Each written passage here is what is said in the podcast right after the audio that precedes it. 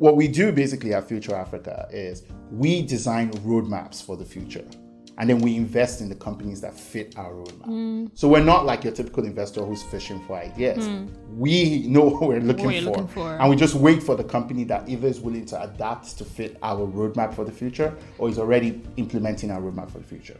Hello and welcome to the Experience Pod. The Experience Pod is a 30 minute one on one interviewer led podcast that discusses the adoption and utilization of relevant emerging technologies and trends for impact oriented professionals, researchers, developers, and students who demand realistic and thought provoking perspectives on the opportunities and challenges presented by these phenomena in our unique environment. My name is Dr. Damola Oladosu, and I work on the disruption team at the PwC Experience Center. I'm super excited about this episode as we launch our three part series on building the future, where we would explore topics ranging from building local startups and communities to investing for social impact in Nigeria and Africa. We start the series with Iyin Aboyeji, the CEO of Future Africa, to share his perspectives and analogies on community development in Africa. Welcome, Iyin. Thank you. Okay, so we'll get right into it.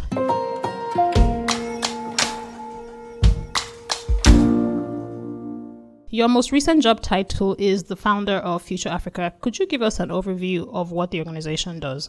Absolutely. So, Future of Africa basically originally kicked off as a community in conversation about the future.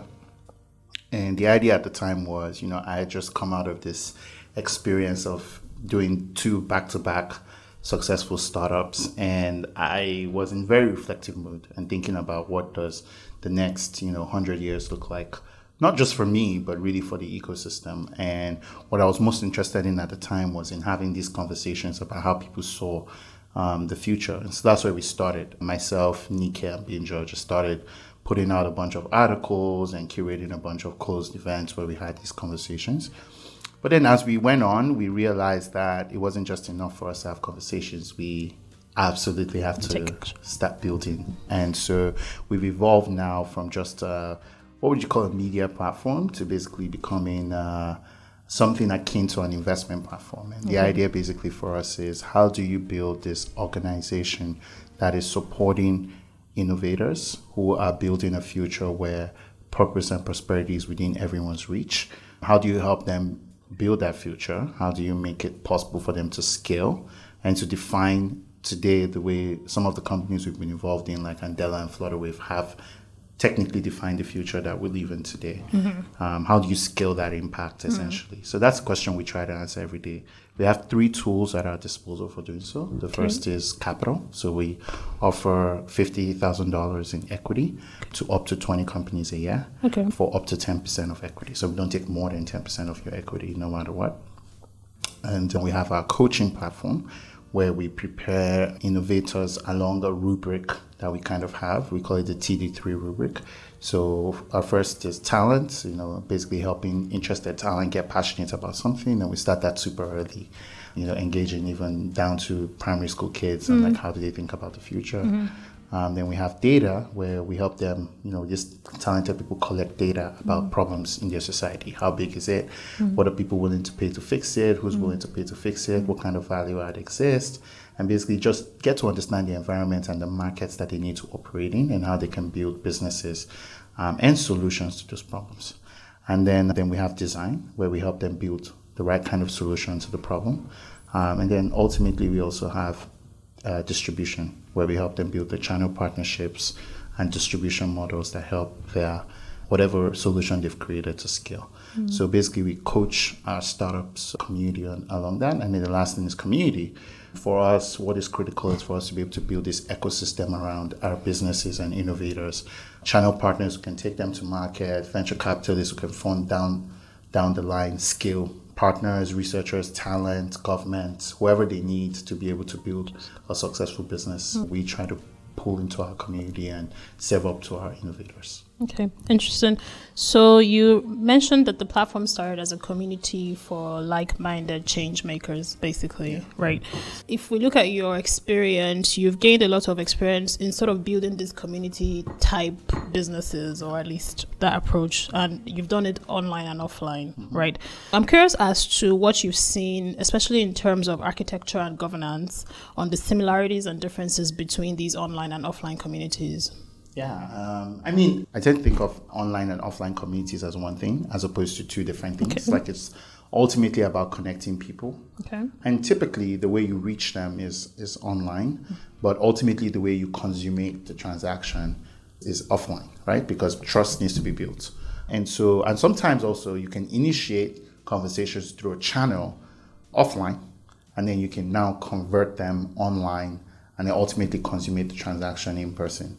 But the key thing I've learned is really about understanding the differences between centralized channels and decentralized communities. Okay. Um, and, and always having that perspective when you kind of try and design communities. Can you touch a little bit more on that? Yeah. So, for example, uh, if I use the idea of Andela, right? When we started Andela, the idea was look, let's get everybody we train into one location so they can have a certain kind of experience.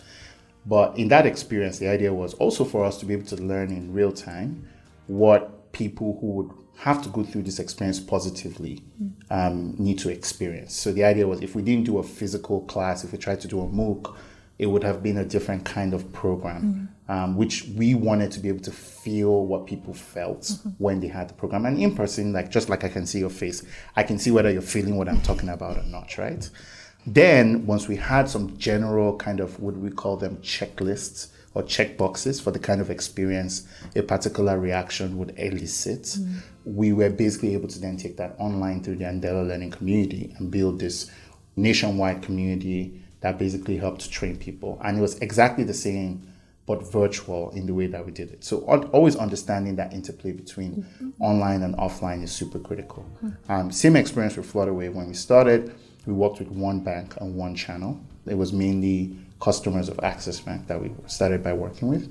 And then as we grew, it then we, built, we built our brand in such a way that people felt more comfortable coming directly to us as mm-hmm. opposed to through the bank. Mm-hmm. But understanding that, look, there's already an account officer with a relationship with this customer, and we can work through that account manager instead of just selling them something over the internet. Mm-hmm. Understanding that was critical to our rapid growth as a so company. would you say that, like, just building trust is the critical yes, critical factor online, in offline, building both these yes. like hybrid type of um, exactly, um, communities. Exactly, building trust. And we've tried that even with our business. When we started out, you know, we just did online, we put articles, we sent newsletters. Then we started doing these parties where when we get to a new city, we're just like, hey, come out and party with us tonight. And then people started to meet each other and mm. say, oh, we're interested in the same things, and mm. business relationships will come out of that, investment mm. conversations, so on and mm. so forth. So just building that trust between people, online and offline, is critical. So you can't think of them as two separate things. You got to think of them as one. Cool. Okay, so you've touched a little bit on the offerings that Future Africa provides. And you talked about how you transitioned from being like this kind of media platform to being more like an investment type platform. Yeah, early, right? early stage investment. Early stage focus. investment. So from a again from this governance or architecture perspective, would you say that this transition was driven by a top down or bottom up approach? What I mean is that the, the transition emerged from conversations that took place from, from the community itself yeah, yeah. or from just like your personal ambitions or the ambitions of you and your um, team? I'll say both. Like we early in, early in the process we, we were working with erica amazing woman who basically built our community. And she had conversations with i think about 200 members and just trying to find out like what are you expecting from us? What do you want us to do for you? And the major points that came out were basically like look like I'm starting a business. We knew most of our community were entrepreneurs. I want to understand what future perspectives are like, but I also need capital. I also need relationships. I also need to be able to break into this market. I need talent. And so we had to catalog those needs and then determine kind of where we go. But ultimately, like we can't just think about what our community needs now. We also have to think about it from the point of view of what are we exactly trying to achieve. And for us, at the top level, if you want to call it that, the mind shift was basically that we were having these conversations, but we're having these conversations without necessarily an action plan, mm-hmm. right? We were thinking that by the conversations people would know, and that if people knew, then they would do different things. Somehow things. things will work. But we learned basically the hard way that like knowledge doesn't necessarily equate to action, right? People know, but sometimes we don't want to do anything about it, right? and so basically, if we were going to basically bring out all these conversations that people were having to some kind of reality where we can test assumptions and see and learn, we had to get them to, to do, to do what they were trying to do. Mm-hmm. Um, and we had to support them to be able to do that. And so for us, our long term vision is how do we bring about a world where prosperity and purpose is within everyone's reach, not how do we talk about a world where prosperity and purpose Fair. is within everyone's reach. So, from a vision perspective, we then had to say, okay, what's our best path? And while we still have the conversations happening, well, why can't we what support some of those action? conversations right. becoming reality? Because then we're one step closer to the our vision. To the vision. Interesting. So we're going to switch gears a bit and talk about an interesting proposition that you wrote about this mm-hmm, year mm-hmm. on the design of a talent city. Yeah. And I think the way we think about it is like people could argue that a city is a community, right? Yeah, it is. And we understand that there might be some overlap in the expertise needed to build a, community, which is what you've done yeah. over the course of years, your career, yeah. or a, building a talent city. Yeah. Um, but what we want to do is like revert to first principles and ask you what is the idea what is a city is it based on scale is it size is it um, stakeholder involvement is it like economic activities at what point would you say you've developed a city so the way we think about a city is a city is the economy and people and the interactions that happen between them. So if you think about what is Lagos, right? Lagos is the business capital of Nigeria, right? Because most of the people who are here are business people and their business is making sure there is money. And so the entire city thinks in terms of cash, right? In terms of how much money is this going to make it's the it's not for any reason that it's also the largest IGR grossing state, and a lot of economic activity has to come to Lagos at some point or the other. Right, mm-hmm. the city is basically the relationship between the people and its economy is cash. okay. Right. You go to Abuja. Abuja is a city, but mm-hmm. Abuja is a city of governments, right? Mostly mm-hmm. public servants and contractors to government, and the relationship between the people and the economy around it is government. So it runs differently, it has different imperatives, people have different conversations. Most of the city is happy to live kind of, you know, civil servant lifestyles and politicians basically dominate the metropolis. And so it's a different interaction. Now, what we're trying to do with our city is say, what would happen if an entire city's relationship to its economy was innovation? and okay. technology. Okay. Right? What would that city look like? And you have to think about that as designing that city and the people in it from the ground up. Mm-hmm. So you can't have business interests come to the talent city that we're building. Okay. Because it's not built around the business interests. It's built around the talent that's focused on innovation and design and technology. So that's how we think about a city. So what what then is innovation in that context? Because well, is it just a it's just a fancy city with like high tech. Well, really I imagine that you have the, to apply the innovation to some kind of business. Of no? course, and the idea basically primarily is that you know the innovation that happens there um, is digital, completely digital. It doesn't show, right? It's not a place that will be famous for its markets, mm-hmm. right? Lagos is famous for its markets because mm-hmm. it's a commercial nerve center, mm-hmm. maybe for its ports, mm-hmm. uh, maybe for its transportation system. We're not going to be famous for any of those things. We're going to be famous as an idea as a place where if you're looking to build a great company, you want to situate here. And if you think about the US as well, that's really what it is, right? Like you think about New York. New York is known for Wall Street, right? Mm-hmm. Wall Street is where all the business happens, right? And that's it, right? You think about a city like DC. DC and Maryland are known for government, and that's where the lobbyists and politicians live. Think about California, on the other hand. California is not known for you know, business or no for it. It's Hollywood yeah, and tech. Yeah. So all the input and output is about the people who live there and what they produce. And most of what they produce is intellectual property. Mm-hmm. It's not physical. That's why you don't have any like crazy monuments to anything mm-hmm. in California. You know what I mean? Mm-hmm. a few nice places to go, but you know, but it's like the weirdest tourist city in the world, right? It's like yeah, you can go to Facebook's campus and like That's watch people work. That's super exciting. You know what I mean? Yeah. So like it's just not if you come to California, I, I live in California, my family's still there. Okay. It's always a weird experience because they're like, oh, I'm coming to California. Where can I go? And they're like, yeah, well, if you, know, if you know people at Facebook, maybe we can go visit them.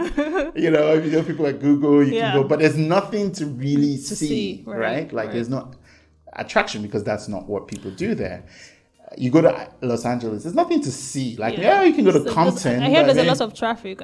There's traffic, yeah. but you there can have that in Lagos uh, There's Hollywood sign. you take a picture beside it. But there's nothing like you're going there to see. Yeah. You know what I mean? There's yeah. no like Hollywood Boulevard. You're going there to see. Yeah. It's just like relationships and people, yeah. right? So would the end goal for you with the Talent City really just be like, I don't know, like a Silicon Valley? yeah, example? I mean, what we're trying to build is really kind of like the innovation and technology nerve center of the country. That's what we want to build up to. Okay. And I think for us also, we're thinking in distributed terms. So while we will start in one place, the goal is actually to spread that around the country. Because mm-hmm. I think that's the difference between us and America. It's like America kind of centralized things in one place. I don't think we have that luxury. I think we'll have to be very judicious in the ability to transplant these communities across mm-hmm. multiple places. Mm-hmm. Okay, interesting. So, in terms of design of a talent city, we yeah. think that there could be three models, mm-hmm. right? So the first is taking. I love it. You're giving me free consults. I'm so happy. Thank you, PwC. You're welcome. That's what we do. We're very kind. Yeah, you gotta follow through on this, you know, right? we're, we're, very kind. We'll, we'll think of it. We're, we're, very kind. Okay, so the first model is, you know, you take a sparsely populated piece of land yeah. and you develop it in terms like an extension or yeah. an expansion of a city. If you think about like Eko Atlantic or what happened with Hong Kong. Yeah. The second model is regenerating or modernizing an area. If you kind of think about reconstructing Tejuosho Market, for example, or yeah. what happened with Shenzhen yeah. in China. Or the third is in a non-boundary zone and benefit from already existing infrastructure. If you think about like a university, like these tech hubs that yeah. pop up on university campuses. Yeah. Where on these three models does your talent city fit? I think it's going to be a mix of a bunch.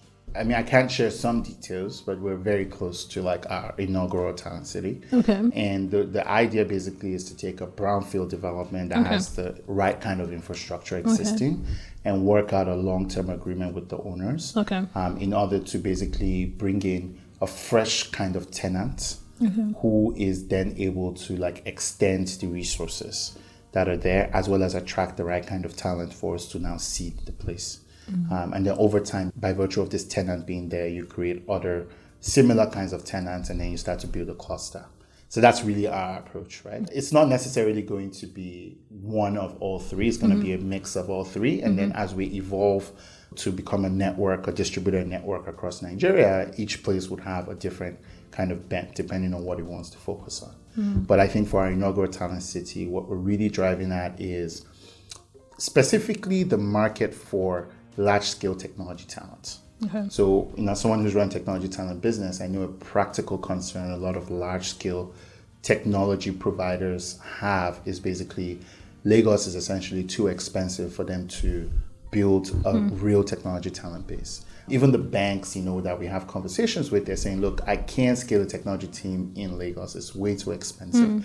At the same time, we know technology talent is scarce technology talent can work remotely, but they do care a lot about quality of life and mm-hmm. about being around their peers. Mm-hmm. mm-hmm. Technology talent cares a lot about the infrastructure, fiber. Which Lagos quite, you know, Lagos is terrible in that respect. I was um, kinder than you. I don't have to be kind. Thank you.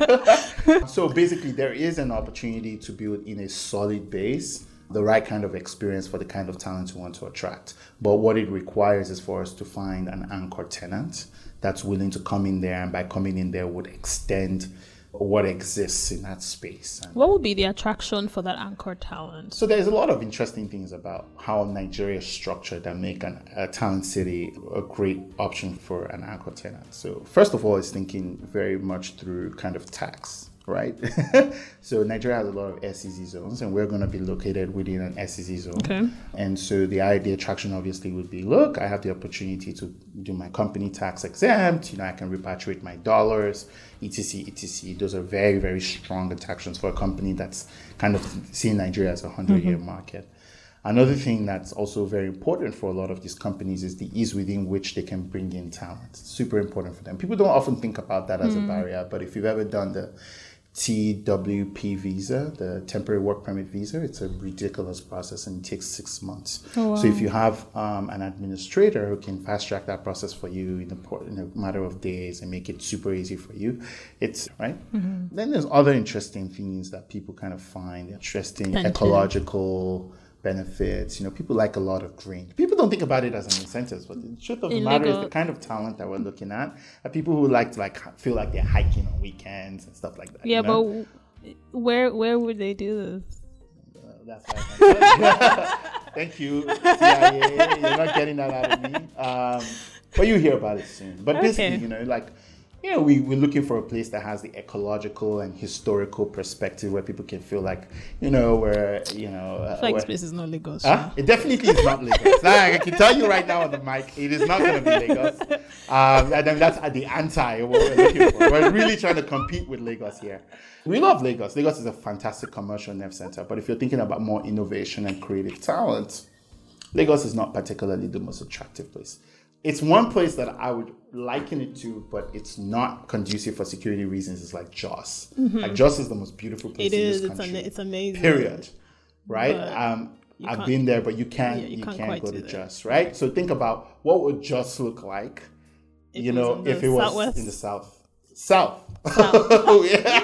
Okay. Done. I feel like, I feel like uh, we've narrowed it down enough. Yeah, we definitely. I think we mentioned in our initial press release that the place is going to be in the southeast, but we're not saying more than that. Ah, uh, okay. I think I know. I won't talk about it, Sha.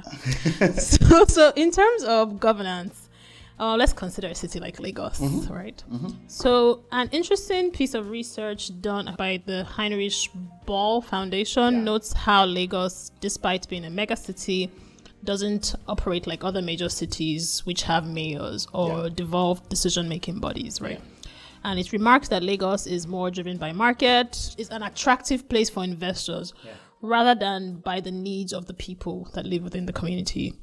So, from the perspective of governance, what structures will be in place for your town city, and how is it different from the structures we have in place for existing free trade zones, for example? So, what is amazing is our ability to convert the free trade zone structure to what works for the community that we're trying to build. So, with a free trade zone, it's mostly governed by something called a zone authority as opposed to by a government. And so you can actually create your own rules mm-hmm. within the bounds of the NEPZA law mm-hmm. within your free trade zone. So they can kind of operate on slightly different laws mm-hmm. and process than, than others. And our goal is really to build a council of the kind of innovative partners and anchor tenants and individuals that we okay. want to mm-hmm. attract and have them advise us on what makes sense okay. within the zone. Now, obviously, there's specific things about tastes that we have to consider just being tech people ourselves. So, for example, in our city, everybody has to be captured day one. Like, we're never going to allow anybody who's just rolling around. There's going to be obviously a lot of facial recognition and advanced technology that's built into the security systems to make sure that everybody's monitored mm-hmm. no matter what you're doing and to make sure that we're keeping everyone safe. So it's a little creepy from a police state point of view. Yeah, from like really a privacy, privacy point of view. I don't want to live in our city. yeah, I'm just being very clear and open okay. with everybody about that. You know, but, it's necessary because of the kind of stakeholders we work with to keep mm-hmm. everybody safe. Mm-hmm. Another thing that obviously we're going to have to think very carefully about is one of the pr- like preliminary requirements is that we have very fast internet connection. So we're literally going to pipe in a sea cable. Like that's the only way we can do it thankfully we're close to one so mm. you know that makes mm-hmm. our lives a lot easier so the things we have to think about from that perspective mm. and then in terms of norms and laws and mm-hmm. regulations is really optimized around this goal mm-hmm. of maintaining a space that's friendly for innovation mm-hmm. but at the same time making sure there is safety mm-hmm. and um, there's some element of personal and collective justice in the way that we um, design the city Mm-hmm. But again, the other side of it is also that it is for a certain class of person, right? Oh. Who will be comfortable and kind of. I think we'll get there. Yeah, so it's not going to be a mixed use city. Yeah. It's going to be expensive, but yeah. the beautiful thing is what we're trying to do and carefully design is design linkages to a major town, which is about 20, 30 minutes from us. Okay. Uh, a capital city. And okay. the idea would be to ensure that we have workers coming in and going out from there. There is actually some touch on the local community. So, in oh. terms of our governance and design, we will not be a democratic state, that I can assure you. but it will be more like I like to call it corporate governance. Right. Right. Okay, cool. So you've talked about this innovation charter city, mm-hmm. right? Exactly. So That's a great way to considering that there are not that many recorded successful charter cities, Yeah. are there any practical alternatives that you could think about in terms of this talent city?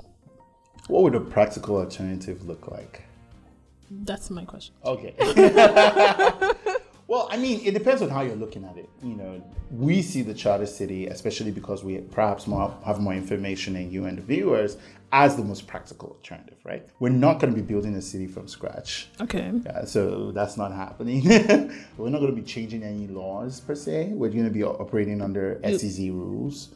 I mean, when you think about the project plan, it's not really like a game changer. Yeah, but It's but just- I guess the point is that there really aren't that many successful charter cities. So Well, what, what would you do differently then? I think it's because of the purpose. So even with the partner we're working with, I think they tried to build a charter city of some sort, like a free trade zone and all that. And then what ended up happening was, you know, because they kind of focused their attention on a particular kind of trade that has barriers to it, they failed, quite frankly. And I think for us, because we're not really going to be doing that, I think we have a better chance of success. Because we're literally leveraging existing infrastructure and existing need and none of those needs require additional government. You know we can work within the existing frameworks mm-hmm. We're adapting the existing frameworks to fit our purpose rather than building brand new, Brand new frameworks, frameworks. which is how a lot of these guys feel right? Mm. Because they're coming up Starting with new from ideas scratch and- starting from new ideas you know, and, and i think that doesn't work. I- mm. i think you're better off i mean if what would have made Lagos work if I was thinking about it from 10 years ago was that the moment they identified a cluster in Yaba, there should have been a, a concerted effort to convert as Yaba into proper, this type like, of town city, city, right. into a proper charter city model, you know, make it a special zone, which actually existing regulation allows them to do. But Mm-hmm. I just think people got lazy. And now it's irredeemable in some sense, right? Yaba is not too expensive Mm-hmm. and, and, and too crazy for Mm. anybody to want to actually take the effort and do it. Some people may actually still try, but I think it'll be very difficult now, as opposed to when we started in Yaba, because then there was not much going on. So it's just the way I look at it is basically doing what should have been done, Been in, done Yaba in Yaba a long correctly. Yeah, yeah. Okay, that's nice. So in this next question, I'm going to keep the topic on cities, but but looking at it from the Future Africa lens. Yeah, yeah. And as a fund, so Yeah, focus on the fund, funding yeah, part, right? yeah. So as cities grow in economic activity, we tend to see and we expect increasing migration to these new cities, right? Yeah. And we think that these increased migrations, obviously, and rapid urbanization come with their own challenges, right? They do. So whether it's resource scarcity or just increased pressure Yeah. for people to provide services to the booming population. Yeah. Right now, what we see in Nigeria is companies finding opportunities to solve existing problems, Yeah. right? Are you seeing, or how much are you seeing companies designed with a more medium to long term lens on these, I guess, more mega trend type challenges like resource scarcity or increasing pressure on services? Are you seeing people really creating, thinking around like more medium, long term challenges and creating business opportunities around them? Or is everyone just focused on like now? I think what it is is an evolution, and really, kind of one of the values that we like to incorporate in our companies is the idea of thinking about the future, right? But understanding you have to start from where the For the, the, shoe pinches today. Mm-hmm. So, for example, what you guys term mobility, I've seen some analysis of our portfolio. People call it mobility startups. We we term them city of the future startups, right? Which is like how do you adapt existing challenges to build an ecosystem that can support this city with the way people want it, and then get ahead of regulation or push the envelope a little bit so you can get there faster. Mm-hmm. So if you think about some of our investments like Max, Max is not an investment in mobility for us. Okay, what is it? Uh, Max is an investment in this Lagos of the future, right? Like, how would you design open mobility in in Lagos? It's not just about mobility; it's about logistics. It's about how do people move around in a city that has to remain fluid with narrow roads, right? Which are not going to change anytime soon, just because you can't knock down that many people's properties, right? You can try and pretend you're Dubai, but you weren't built with that in mind. Yeah, and then how do you how do you build a city in a way that provides work for people, right? That enables rich and poor to live side by side in a peaceful coexistence of some hmm. sort, right? Hmm. That moves quickly, right? A city that moves quickly, a city that is space challenged, right? People forget Lagos is just 110,000 square meters. It's very, very small place, very small. and you're going to see us make other investments in what people would look at as mobility businesses, but we don't see as mobility businesses. We see them as infrastructure for the city of the future. So, to that point, though, Lagos has said that like these motorcycles are not a part of the plan of the Lagos city of the future. So, how do you? what we do basically at Future Africa is we design roadmaps for the future.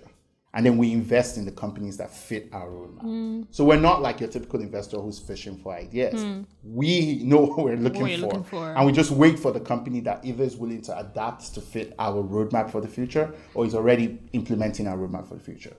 So, you know, we know what the roadmap of the future of Lagos looks like, and bikes are a key part of it. They're hmm. not going nowhere.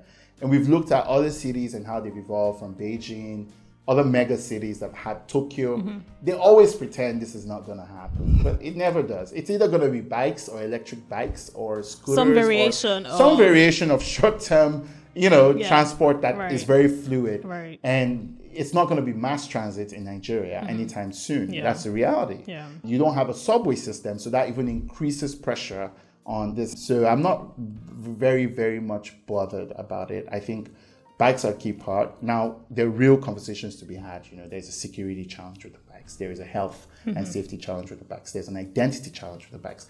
These are platforms, these are opportunities for the government to put in place some common sense regulation. And we're willing to work with the government on that and say, how can we make this bike situation, which none of us likes but has to live with, Right. work for you? Right. right? Raise revenue for you, mm-hmm. create safety for your mm-hmm. citizens, create real transport alternatives for your citizens. If that's a conversation government wants to have, we're realists. We're ready to have that conversation. We're ready to fund that conversation. Okay, so th- this conversation we already kind of started earlier, but something that um, tends to happen when like this innovation and these migrations start to happen at the micro level is this segregation, right? Absolutely, it's part Ah, of the so, for example, it's, you know, it's prevalent even at, even in Silicon Valley, where there are disconnects between the average population and this like ev- this growing tech community, right? So, what is Future Africa's strategy to avoid building concentrated communities of Yeah. tech elites and investing in startups, even whose products may lean towards digital natives or already connected population? Yeah, so I mean, for us, it comes back to a question of mission, and this is why it has to be both bottom up and top down. There is a model where we become very profit focused, and then we're just focused on how do we make more money, how do we make more money, but that's not our mission, right? We're not even focused on profit. As we say, our vision of the future is really a future where everyone, right, has prosperity and purpose within their reach right? So they're living a life of prosperity. They can make decent living. They have a life of purpose. They like what they're doing and they like where they are in life, regardless of where, where they are. And they can move if they if they feel you know they have the opportunities to move up and down the social value chain, right? Without uh, a detrimental impact on their quality of life. So for us, that's our north star. So we continually shape our companies in that along that north star, and that's why you know I was having a conversation the other day. You know, the government was very surprised about what for a company like Max does for its riders hmm. because we were like, why would you provide insurance, health insurance, pay them the side? Like this is a lot. And we're insisting that all the other players abide by that before hmm. coming back on the roads because we feel this is what's best for everyone. Uh, and they're like, wow, that's crazy. That's going to be crazy cost. But like, look, this is people's lives. If the least we can do is make sure that in the event any freak accident happens, they, we have a way Some of kind of, ensuring like, they have backup, that they don't yeah, die. They don't, they don't die. The families are not suffering. And that's what it means, right? So for us, you know, our approach really is we want companies that are in that direction. We want companies that are doing business, not just with ethics, but with a view of the future where they're providing opportunity for everyone. And no matter who you are when you come to meet us, we're always interested in hearing that side of the story. So, do you have a framework that guides that process, how you measure the company's view of like enabling other communities, I guess? Yeah, so I mean, like I said, we build roadmaps for the future for all our businesses. And a lot of our roadmaps are, are focused really because that's where the future is going on how do we quote unquote devolve the privileges of privilege Right. to the rest of the population. Right, right. So even if you look at our wealth management portfolio of companies, we've done that successfully by saying the same assets that your politician or your big bank executive has in the US, you know, our Into customers should be able to invest in those Mm-hmm. same assets without need for a family office or having a conversation with whoever. Mm-hmm. And then that's our goal, right? So we have a roadmap of the future that takes this into account. And what we try and do is steer companies into our roadmap of the future. So that's our framework, really. We're not using measurement because the problem with measurements in general is that people just optimize for the wrong things. It's not about a vision of the future, it's about meeting some number or mark. And so we don't think that way. We don't think in those type of frameworks. We think, look, this is the future. How do we do This we is where we're going. it, You right? either you're either aligned to it or Well, people usually align to it because it just makes the most sense, right? And because we come in so early in a company's life, we really To kind of we have an opportunity to shape those conversations and that pattern of thinking. Mm. Because we, we come in very early, we bring in the new investors, so we also look for investors that are aligned to our kind of thinking. So that kind of helps do it. It's more adaptive approach to Mm-hmm. doing it rather than using some ESG or crappy framework that doesn't really make sense, right? Cool. okay, so when we think about technologies that model the idea of community design and governance, the blockchain comes to mind. Yeah, blockchain is interesting. Are you learning anything from the blockchain world that could have an interesting application to the design of the future Africa community or the talent city? Well, there, there are things we're learning, um, but I think one thing that we try to emphasize to our portfolio companies and our communities is that blockchain is a tool, As is every technology. as is every technology. So the idea of kind of designing with blockchain front and center makes about as much sense as designing with Python front and center. This doesn't mean shit. you know what I mean to us, right? So our approach is more of look, we have interesting approaches where blockchain makes sense. So, for example, we work with a company that's still getting into our portfolio in the process of, of processing, where they focus on helping private landowners to be able to map land registry Okay. within their private land. One of the stories they told me that made me like absolutely get it was apparently they, they were talking to Eko Atlantic, and it turns out that like the Eko Atlantic guy was there and they were in this kind of foreign conference, and somebody walked up and said, Hey, I just bought land in Eko Atlantic. Now the guy's And like, Well, I, I should know everybody who's bought like, What's your name? And the guy's like, My name is XYZ. And it's like, No, I've never received money from you. And like literally on the spot, they discovered that they've just been swindled of like a million dollars.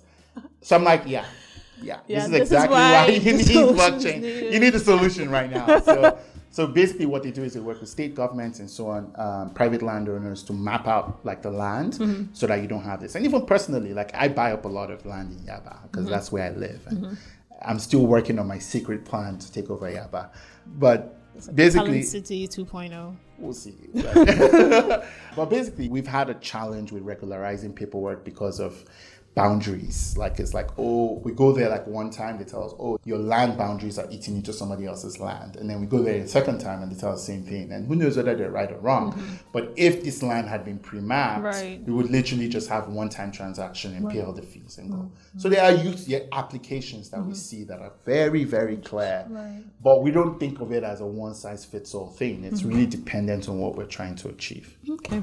Uh, but on a personal level, are there any applications of the blockchain or other emerging technologies that you find interesting? Oh yeah, I just talked about one, right? Yeah. Land, land rights, property rights. That's definitely going to be one. Another one. Um, okay. Um, I mean, we're very excited about ML, machine learning, and its applications here, especially in the healthcare space. okay. I think we have we hold a very unpopular opinion that we don't need doctors.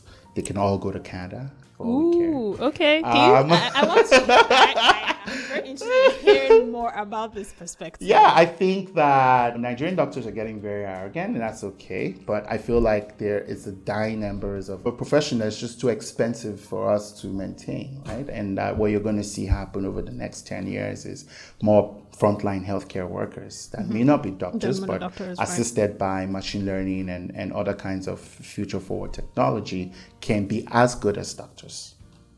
Especially on the diagnostics front. Because I think, like, what does a doctor really do? People are coming for your head. I know, I know, I know. People come for my head all the time. That- yeah, did you hear anything about me before this interview? So I hold, I hold that private opinion. I don't think, I don't think that doctors leaving the country is going to be bad for everybody. I think we'll need some really good doctors, but they would find enough value in staying back because they can play the role of like 15 doctors because Right. they're technology assisted. Right. And when we really need expert opinion, then we bring them in. Cool. I like that. So you just kind of made a very interesting prediction about doctors in Nigeria. Interesting. So speaking of predictions, what was the last one you got wrong? Oh, definitely. I've gotten a lot of predictions wrong. I think the most, the worst one I would argue was this the current government. Like, not not really like like a current government. I just thought there would be more youth participation in this government, and there hasn't been. I thought you know the vice president would have a real handle on bringing in the right young people to kind of you know give us a role. And I think it's been a mix between not having the right positioning in government or not having the right authority and also not having the right people. What guided that prediction for you? What were you seeing when you thought that? What I was seeing was a lot of interest from the opposition at the time in engaging young people in this campaign. But what I hadn't realized was they were looking at us as clientele, not stakeholders. Hmm. Right? So vendors are clients, not stakeholders. Hmm. And and so that, that went badly, right? And now we've learned the lesson, which is look, if you want to participate in government, you got to be there as a stakeholder. You can't just be the guys who canvass mm. support and like do the your face- work. the You cool know, the cool face of the campaign. You're just whitewashing the campaign. No, you got to be there from the get go, picking candidates, be, being power brokers, blocking things. Sometimes being an asshole, like Yeah. yeah. But you know, being a stakeholder. Don't just be a participant. There's a big difference. I think You young know what I people mean? need to learn Yeah, that so, as well. So I think that was probably the biggest one I got wrong. Most of the others have kind of been pleasant misses in the sense that like every time we start a company, we think it's going to take 10 years for it to get to some level of scale. I thought it was going to take 10 years for us to break the banking industry in Nigeria at Flutterwave. It took us two and a half years to basically turn everybody to a fintech advocate. That, that was super fast. I thought it would take us eight years to get to a billion dollars in funding. It took us uh, just a couple years. I thought it would take us 20 years for us to get to top 100 uh, most innovative um, cities in the world. So it took us less than seven years. So yeah, like Okay. Um, what's one view you seem to find very few people agree with you on? there's Like- so many. like like literally, I'm a walking contrarian, right? Like I don't even know where you want to start from. Speak one. Oh man. There's just there's just a lot, you know, there's just a lot. And you know it's really funny because it's always an evolution of your thinking about where the world is going and where things are going. I think the one that most people kind of look at me a little funny on now is like I deeply believe that all the new innovation that's relevant in the world over the next 50 years will come from Africa. Okay. And people just look at me like, okay, you're clearly crazy, but that's fine. We'll see. Yeah, we'll see. Yeah. I think in 50 years we'll be here to test. Yeah, your- to test whether it works. Yeah, but I'm like literally, if it doesn't come from Africa, the whole world's going down with us. So Okay. cool.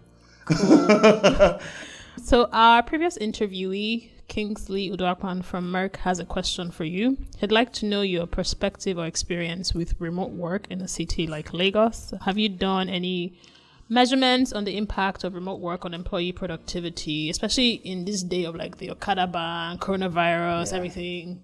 So I've done some. I mean, we've done quite a bit of remote work. I mean, as you know, Andela, which was my first successful company, was is very much about remote work.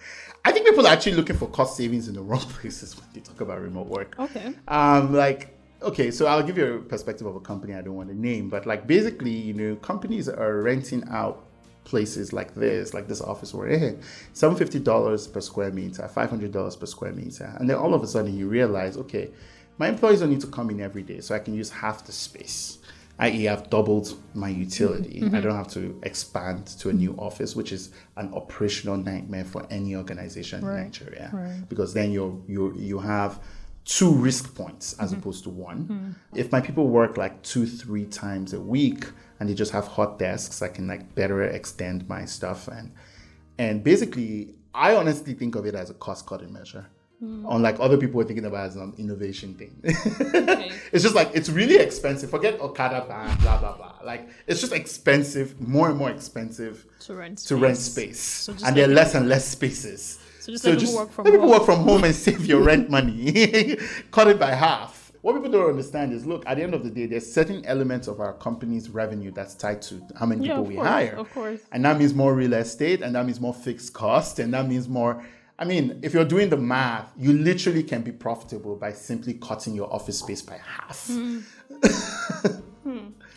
So I don't know. People think of this as going to be like Okada ban, and I'm looking at it like, okay, well, that's all nice and good because who wants to stress their employees? Yeah. But quite frankly, you can save a lot of money by just having your employees use their own rental real estate. Right. So just let people work To from work, home. yeah, to work for you, right? So, last question. Disruption is interrelated. So, in that respect, what's one perspective you'd like to get from our next interviewee? I mean, who's the interviewee? It's uh, you, we don't know. That's the Oh, problem you, you I don't actually know what. know. It's Endeavor Eloho. Oh, Endeavor. Hmm, that's interesting. I think for me, I'm really interested. She started a very interesting conversation the other day about about the need for large scale companies, basically, in order to drive the kind of returns. And I think my question to her is is it possible to build those companies midstream?